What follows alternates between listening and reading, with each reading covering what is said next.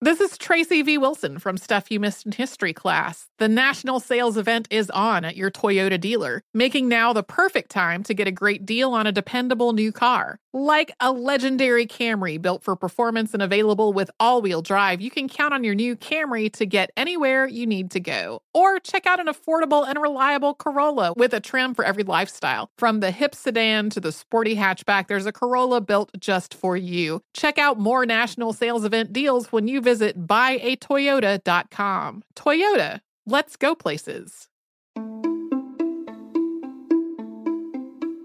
Welcome to Aaron Mahnke's Cabinet of Curiosities, a production of iHeartRadio and Grim and Mild. Our world is full of the unexplainable. And if history is an open book, all of these amazing tales are right there on display, just waiting for us to explore. Welcome to the Cabinet of Curiosities.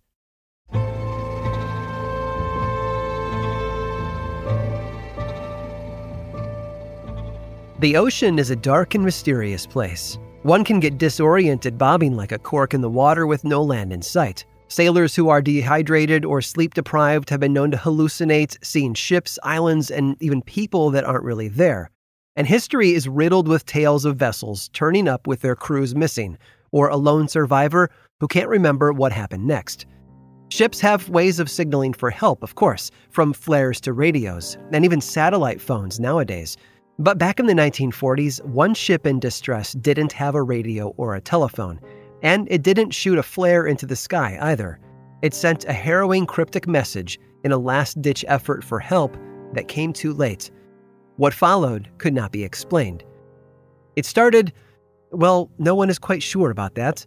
The event was said to have occurred in 1947 when a cargo ship named the SS Orang Medan sent out a distress call. It was a 40 year old steamer whose name in Malaysian translated to Man of Medan. Much of the 23 man crew was made up of native Indonesians, but whether they had just set out or were returning home is not known. The ship was traveling through the Strait of Malacca, a narrow passage separating the Malay Peninsula and the island of Sumatra in Indonesia. On a fateful day in June, a message was sent from the Orang Medan in Morse code. The dots and dashes translated to We float. All officers, including the captain, dead in chart room and on the bridge, probably whole of crew dead, followed by the words, I die. No other details followed. That was the last thing transmitted by the radio operator on board the ship. Two other ships in the area, one called City of Baltimore and one named Silver Star, received the message, but it was the Silver Star that reached the Medan first. They attempted to communicate using their loudspeaker, but there was no response. No damage was detected on the ship's hull either. With all other options exhausted, Silver Star's crew boarded the vessel to investigate. What they found stopped them in their tracks. The entire crew was dead, their faces frozen in terror, as though something had scared them to death. Their bodies were twisted in unnatural positions as well, though they bore no visible injuries. And there were other signs of strangeness at play, possibly even supernatural. For one, the outside temperature was around 100 degrees Fahrenheit, but the Silver Star crew felt a haunting chill as they stood on the ship. There was also just a single lifeboat missing and the bodies were in a bad state of decay, despite having died only hours earlier. The search party had planned on taking a closer look at the bodies, but were forced to leave in a hurry when one of the Medan's smokestacks caught fire. Instead, they decided to tow the ghostly ship back to shore and salvage it for parts. Almost as soon as the men left the Medan, an explosion went off somewhere below deck. Then another. In total, four explosions rang out before the Orang Medan's smoking hull slipped below the waves, taking its crew's remains with it. After the story got out, it was believed that the ship had been part of a smuggling operation involved in transporting harmful nerve agents and other toxic chemicals. It was possible that ocean water had breached the cargo hold and caused a chemical reaction with the toxins inside. The ensuing cloud of gas would have poisoned everyone on board. Another theory suggested that it was carbon monoxide gas that had killed captain and crew, caused by an undetected fire in the ship's boiler. The mystery of the Orang Medan is one that has stumped sailors and researchers for decades, namely because on paper the ship never existed. It could not be found on any register, and the first mentions of it were in the news stories coming out of Indonesia. They were based on an account told by an Italian officer from the Silver Star who had seen the bodies for himself. A photograph was allegedly taken too, but when a newspaper editor tried to get in touch with him, the officer had vanished. But once the story was out, there was no stopping it. Papers in England and the United States republished it without checking its veracity. There are people today who don't believe that the Orang Medan even existed at all. Then again, perhaps the key was in the missing lifeboats. Maybe someone who really knew what happened had gotten away before he could be caught. The world may never know the truth for sure, but the story of the Orang Medan lives on as a terrifying reminder that the ocean can be unforgiving, and that dead men really do tell no tales.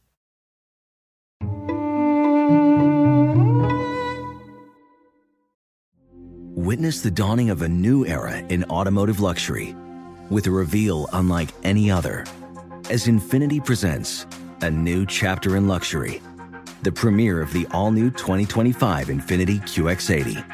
Join us March 20th live from the edge at Hudson Yards in New York City, featuring an unforgettable performance by Grammy and Academy Award winning singer, songwriter, and composer, Jon Batiste. The all new Infiniti QX80 is unlike any luxury SUV you've ever seen. Smart enough to anticipate your needs even before you do. Every line, curve, and detail was thoughtfully crafted so everything for every passenger feels just right.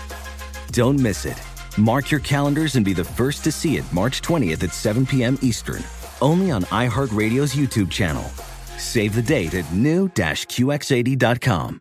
2025 QX80 coming this summer. Apple Card is the perfect cashback rewards credit card. You earn up to 3% daily cash on every purchase every day. That's 3% on your favorite products at Apple, 2% on all other Apple Card with Apple Pay purchases, and 1% on anything you buy with your titanium Apple Card or virtual card number. Visit apple.co slash card calculator to see how much you can earn. Apple Card issued by Goldman Sachs Bank USA, Salt Lake City branch, subject to credit approval. Terms apply. You're ready for a comeback. And with Purdue Global, you can do more than take classes. You can take charge of your story, of your career, of your life. Earn a degree you can be proud of and get an education employers respect. It's time, your time, not just to go back to school, but to come back and move forward with Purdue Global. Purdue's online university for working adults. Start your comeback at purdueglobal.edu.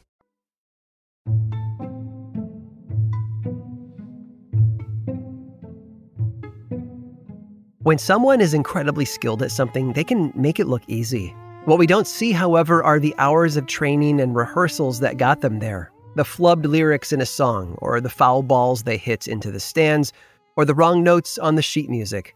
But sometimes someone is so good, it can seem like there are supernatural forces at play. Robert Johnson, for example, died in 1938 at the age of 27, but was said to have been so proficient as a blues guitarist that he must have gotten his talent from the devil himself.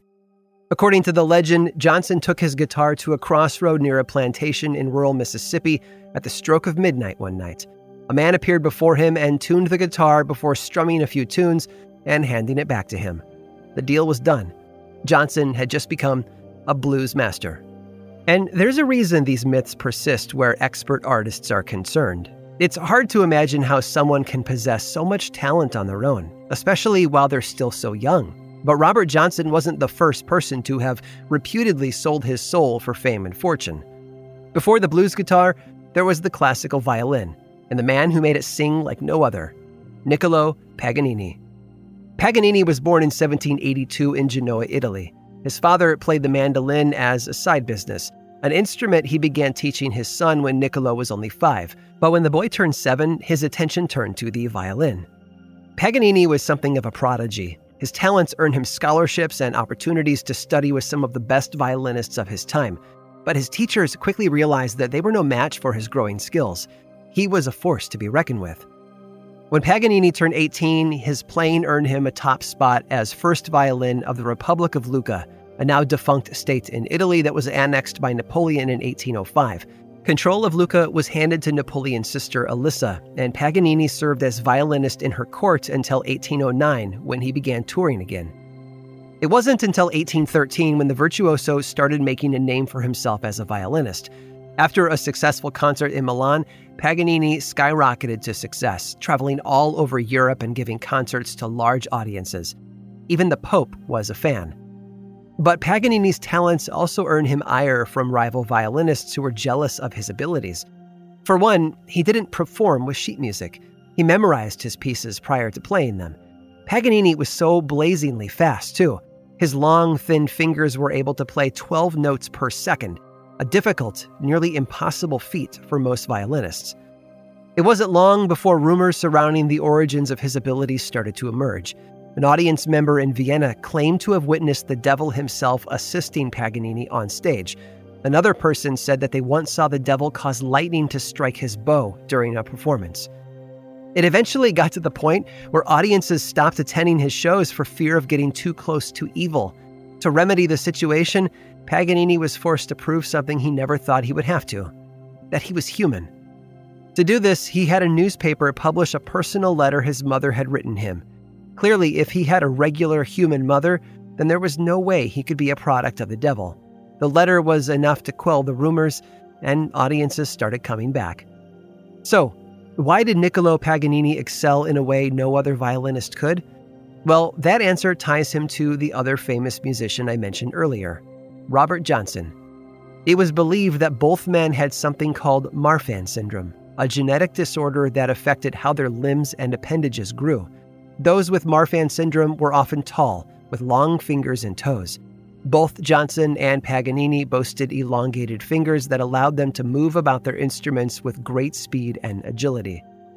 Sadly, Paganini died of cancer in 1840.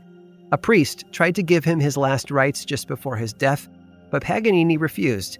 He didn't think that it was yet his time. For those who had accused him of being in league with Satan, this was just one more reason to be suspicious.